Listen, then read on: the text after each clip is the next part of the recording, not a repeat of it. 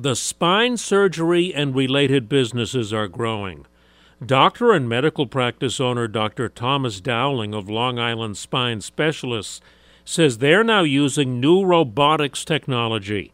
I asked him what that means, and his explanation is an example of why they're successful. Like your car, a GPS, a guided way to enter the spine as we've gone from open surgery, where we actually see the anatomy, to going through minimally invasive through smaller incisions or percutaneously, meaning not even making a real incision.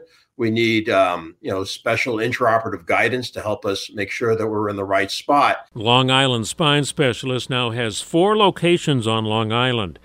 See how surgery and running a private practice in a large industry have changed at WCBS880.com slash spotlight. I'm Joe Connolly for Bloomberg and WCBS News Radio 880.